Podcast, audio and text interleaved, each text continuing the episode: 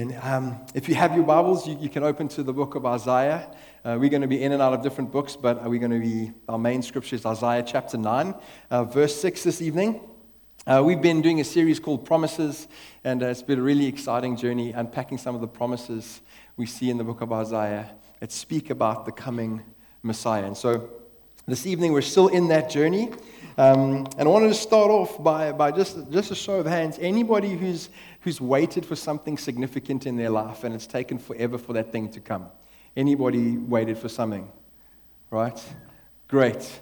I think most of us can relate to having waited for something that is extremely exciting to be waiting for, but also incredibly frustrating to be waiting for because it's taking for such a long time to come. Some of my intern friends are waiting for their wives, right? And that's just taking super long to come. But don't worry, okay? It's going to happen. One of my things, I really hate waiting, right? I'm incredibly impatient. Waiting is painful for me. And one of the things I realized was when God had released my wife and I to have children, we just felt like this was a season we were going to be going into.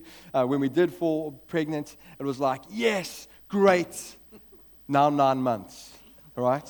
And nobody tells you that. I mean, you should think that, but nobody tells you that once there's a baby, you've got to wait 9 months before he or she arrives. And we had a little boy, our first boy up, and it didn't get any easier when we had our little girl. And that was some of the most intense waiting times of my life because I wanted it to go faster, but it just couldn't and it just didn't. But when eventually they did come, it was amazing and totally worth it. Right? For some of us, this is a season of great waiting, or the waiting has been the whole year, and expectations are about to be met. We get together with family. We have school holidays. Some of us are finished school. Some of us are finished varsity. Some of us turn 18 this year, right? Some of us turn 18 in December. Now you're able to drive and all that sort of stuff, properly at least. But regardless of what you've been waiting for, it's like I said, I think some of us really dislike waiting. And I think a couple of things that I've learned over my 36 years of life, some will call that old, some will call that young, is this, that often anticipation and expectation is driven by our desires. So we are expectant for and we anticipate things that we desire and that we long for and that we prioritize. Right? We don't really desire things that aren't a priority for us necessarily. In other words, often what we value dictates what we long for. Often. And Christmas time is one of those times of great anticipation. Like I said, holidays, meals, family time, presents, especially for my children. Right? However, and I think this often goes unnoticed. Doesn't matter how much you desire presents, doesn't matter how much you desire family time and those smoked gammons and those roasted porks and chicken and all this. It doesn't matter, hallelujah. It doesn't matter how much you desire that stuff. There's always an underlying desire in the heart of every single human being, whether that's conscious or subconscious, and that's this. We have a deep longing and desire for peace, for hope, for joy and contentment of the soul. But all of us at some point long for that because all of us have and still do battle with our flesh and the sinful nature. And you'll know what I'm talking about when I say we battle with guilt over things that we've done. We battle with choices that we've made that we know we shouldn't have made or should have made. We battle with secrets that we've kept that we shouldn't keep or shouldn't be keeping or shouldn't have kept. We battle with the things we've done to people that have harmed people and relationships haven't been made right yet. And there's this deep unease, and we try and sweep it under the carpet. We try and push it down and press it and suppress it. But my friends, I want to say this, no Christmas present, no family time, and no specific season of the year is ever going to fix that. When it comes to Christmas presents, every single Christmas present falls short. No Christmas present is perfect in that regard except for one. And his name is Jesus Christ. Right? For thousands and thousands of years, people longed and waited for the Messiah to come. For someone who would come, who would free his people from sin, free his people from guilt, free his people from judgment, and enable them to find satisfaction and rest for their souls. Thousands of years people waited. for someone to come and pay the debt, to change our hearts, and to fulfill the promise of Messiah that God made so many thousands of years before he came. In a sense, tomorrow what we celebrate is this, that Jesus is the ultimate gift, that he is the ultimate promise fulfilled by God, and because of that, so much is available to us, not just here now, but in eternity one day. So much because of Jesus. But before Jesus came, it was a long time coming. Before Mary and Joseph, before Bethlehem, before the wise men, before the nativity scene we love so much, there were men and women just like you and I who had studied God's word and who knew the promises of God and were waiting. And we're waiting and we're waiting. Not for a month, not for 2 or 3 years, not for 2 or 3 days, but for thousands of years for this thing to be fulfilled.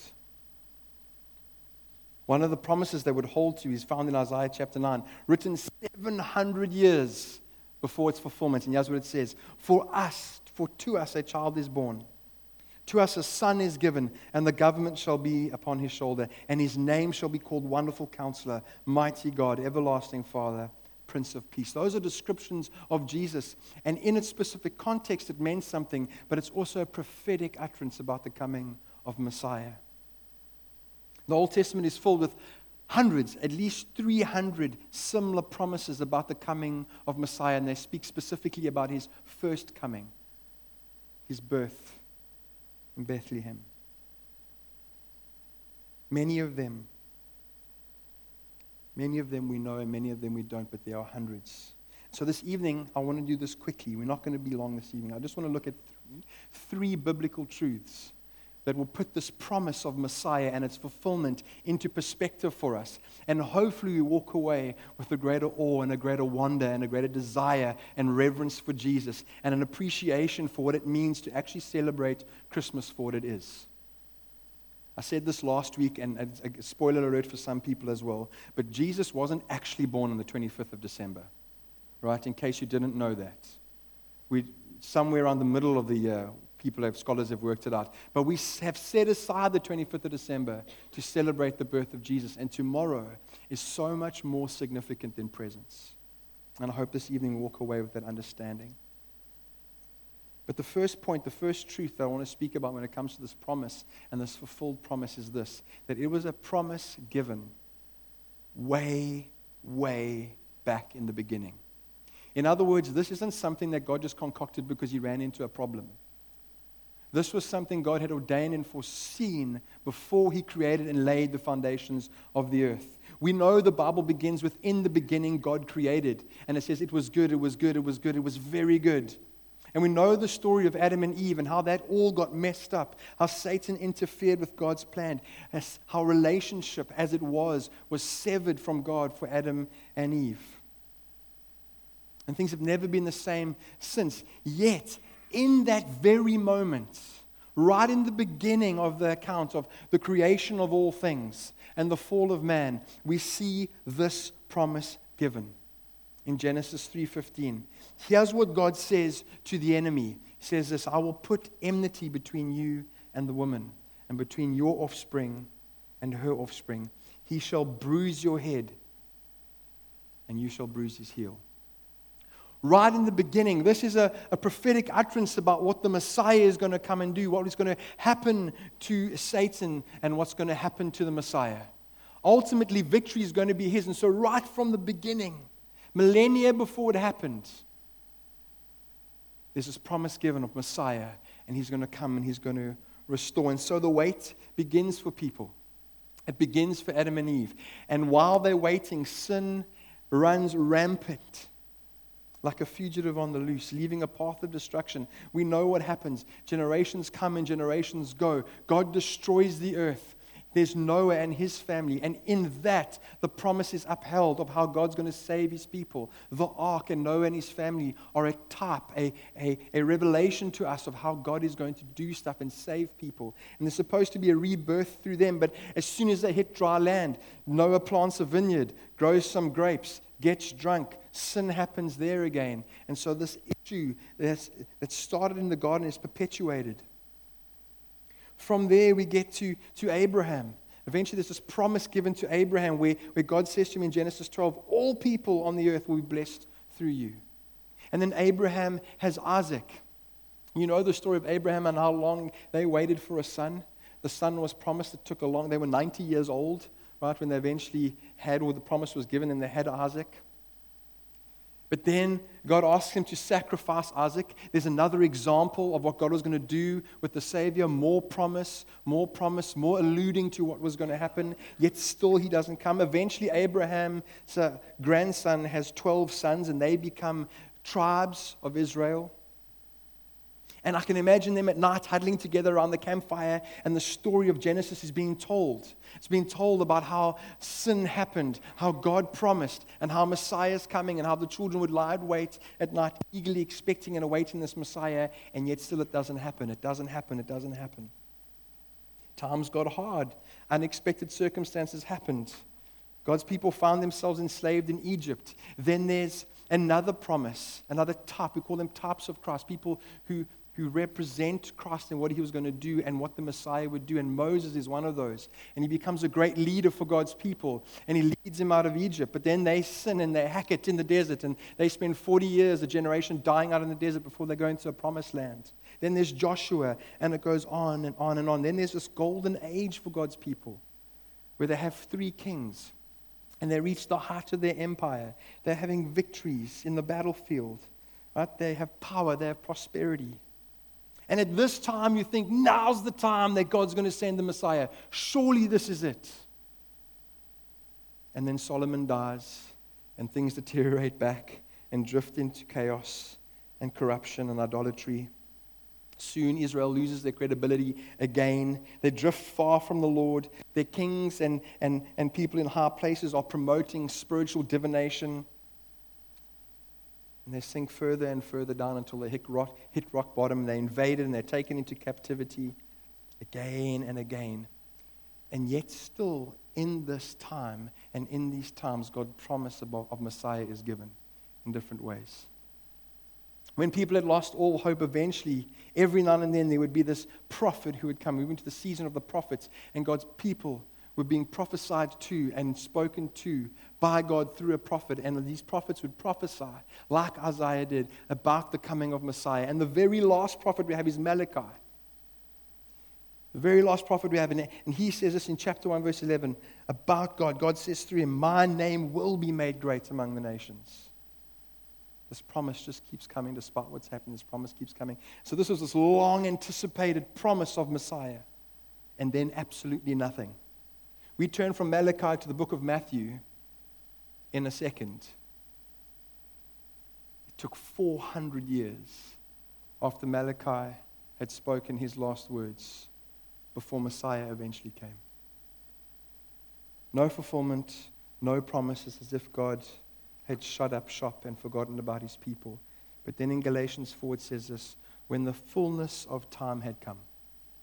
In other words, at the exact right time, when God had predestined it to happen and purposed it to happen in a way no one could have imagined, without word of warning, and in the weirdest possible way, God breaks his silence and he sends a messenger, the archangel Gabriel, to give a message to a woman called Elizabeth, to say, you will give birth to a son, you're going to name him John, and he's going to prepare a way for the Messiah. And then he sends Gabriel to a Virgin Mary and says, you're going to be with child, and he's going to be the Messiah.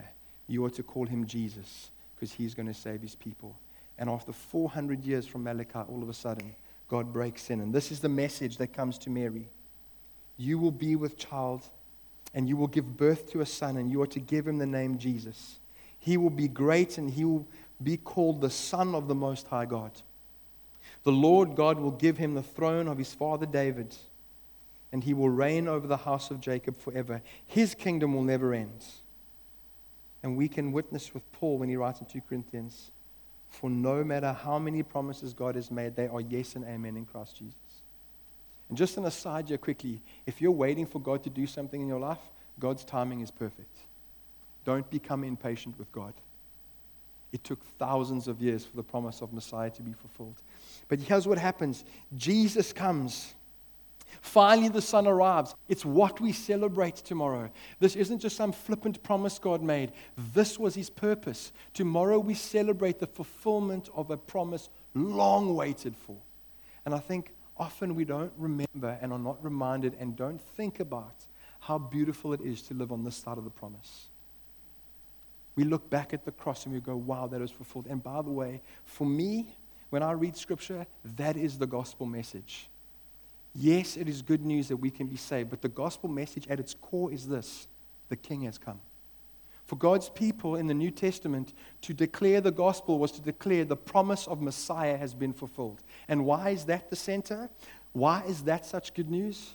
Because with the coming of Messiah comes the kingdom of Messiah. And in that kingdom, there's salvation and healing and forgiveness and restoration.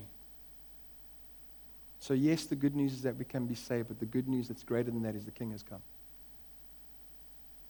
The wait is over. That's the beautiful message. God's plan to defeat Satan has been executed. And Jesus is the promise kept and the promise fulfilled. The next truth is this, and these are going to be a lot shorter. This promise that was fulfilled supernaturally. We live in a day, and I don't know if you've seen it, my son loves it, but there's this resurgence that's happening of superheroes and superhero books and movies, and the Avengers is like everywhere.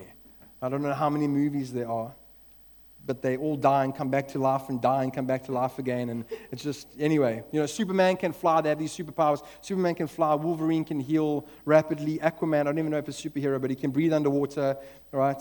I can do that too with an oxygen tank. Spider-Man, he can climb walls and shoot webs out of his hands and stuff like that. And we're amazed at these superheroes. We're captivated by them. But here's the matter that for me is essential. Christian theology has a real superhero. Christian theology has at its center the only ultimate superhero. And the reason why is because he actually existed. He actually exists. He was, he is, and always will be, and his name's Jesus. Jesus embodies human flesh. He's born of the Virgin. He comes and he raises the dead. He walks on water. He calms storms. He heals people. He conquers the grave. And then he does stuff like walk through walls and float back up to heaven. And then he's seated at the right hand of the Father. And it's not just that he did, it's how he came through the virgin birth. Luke in chapter 1 says this: the angel answered and said to her, "The Holy Spirit will come upon you, and the power of the Most High will overshadow you. And for that reason, the Holy Child shall be called the Son of God." And this was predicted 700 years before when Isaiah wrote what he wrote. For unto us a child will be born, for to us a son shall be given. And here's what the miraculous, supernatural virgin birth guarantees for us. Right? It guarantees that Jesus Christ was sinless and not affected by human nature. That's why this is so significant.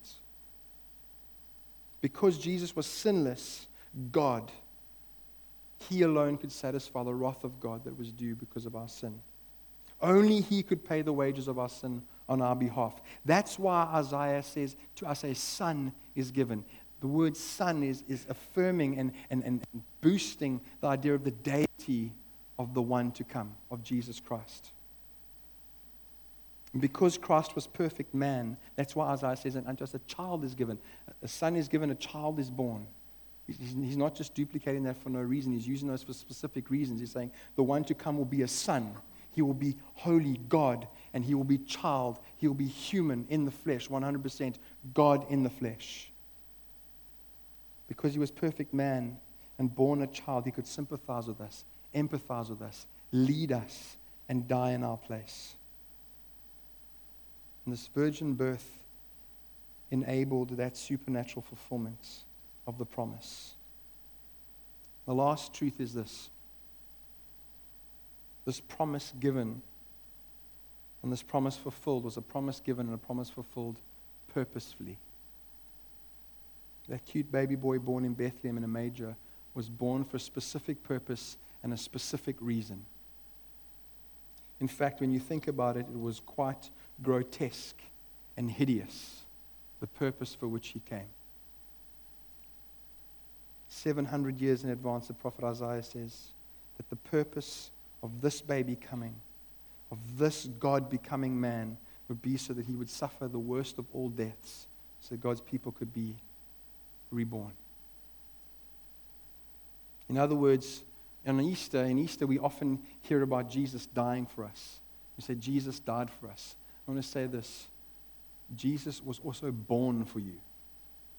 Jesus was born for you so that he could die for you. Isaiah says this in chapter 53, but he was pierced for our transgressions. He was crushed for our iniquities. Upon him was a chastisement that brought us peace, and with his wounds we are healed. All we, like sheep, have gone astray. We have turned every one of us to his own way, and the Lord has laid upon him the iniquity of us all. I don't know if you know what the crucifixion or what a crucifixion was like. But briefly, you would die by asphyxiation. In other words, you couldn't breathe. You'd be hanging from nails through your hands or wrists. And you'd be gasping for breath, and then you'd have to push up to get a gulp of air on the nails that are through your feet. And then when the pain in your feet was too much, you would hang back down again on the nails that were in your wrist. And on top of that, Jesus had been whipped and torn to pieces, and the writhing up and down on a splintered, rough wooden cross would have been excruciatingly painful upon his back. And on top of that, the heart is under stress. Muscles are cramping. And there's severe, severe blood loss, and you're becoming weaker and weaker to the point where you can't push up on your feet anymore, and you die because you can't breathe. Sometimes it would take days for people to die. It was absolutely hideous. And you go, well, why do I share that this evening? This is supposed to be a happy time. That is why Jesus was born. And I think God's people, we have to get our head around this, because tomorrow when we open our presents, and tomorrow when we spend time with family and friends, there's this cliche saying, let's not forget that it's actually about Jesus. And somehow we know it, but it sits at the back of our mind. I want you to wake up tomorrow morning and go, this is actually really about Jesus. This is about what he did for me. This is about the greatest present. This really is about the King of Kings and the Lord of Lords. This is not a joke. This is not about the food I eat and the presents I have. Those are all great things given to us to celebrate by a God who loves us. Tomorrow we celebrate the birth of a Savior who died that grotesque death because God loves you so much. If you don't know him, I want to invite you into a place where you give your life to Jesus. You're not going to find fulfillment in anything and anyone else other than Jesus. And if you are a son or a daughter, a brother or a sister in the faith, make sure, like Terry shared earlier, that tomorrow it's about you being able to bring, not just tomorrow, but every single day of the rest of next year, the truth of Jesus into the lives of people who so desperately need him.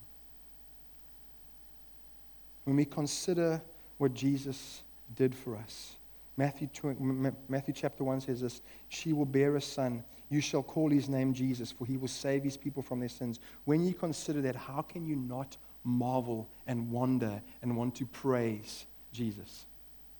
How can you not want to say, Lord, here is my life, take it? How can you not say tomorrow to everyone that you meet, Merry Christmas, Jesus is alive. Jesus is alive. Most amazing thing, this is what I'm going to say to end off with, is this. Jesus made a promise that he was going to come back again. And although we live on the other side of the cross, we live on this side of his second coming. He is coming back again. Just like it was prophesied that he would come the first time. And when Jesus comes back a second time, he's coming with heaven's armies. And Revelation says he's going to be riding on a white horse. And with him are the armies of heaven. And he's going to call to him his sons and daughters. And together we're going to judge the earth. And after that, we're going to be taken up into eternal life and inherit what God has prepared for us in eternity. What an amazing truth.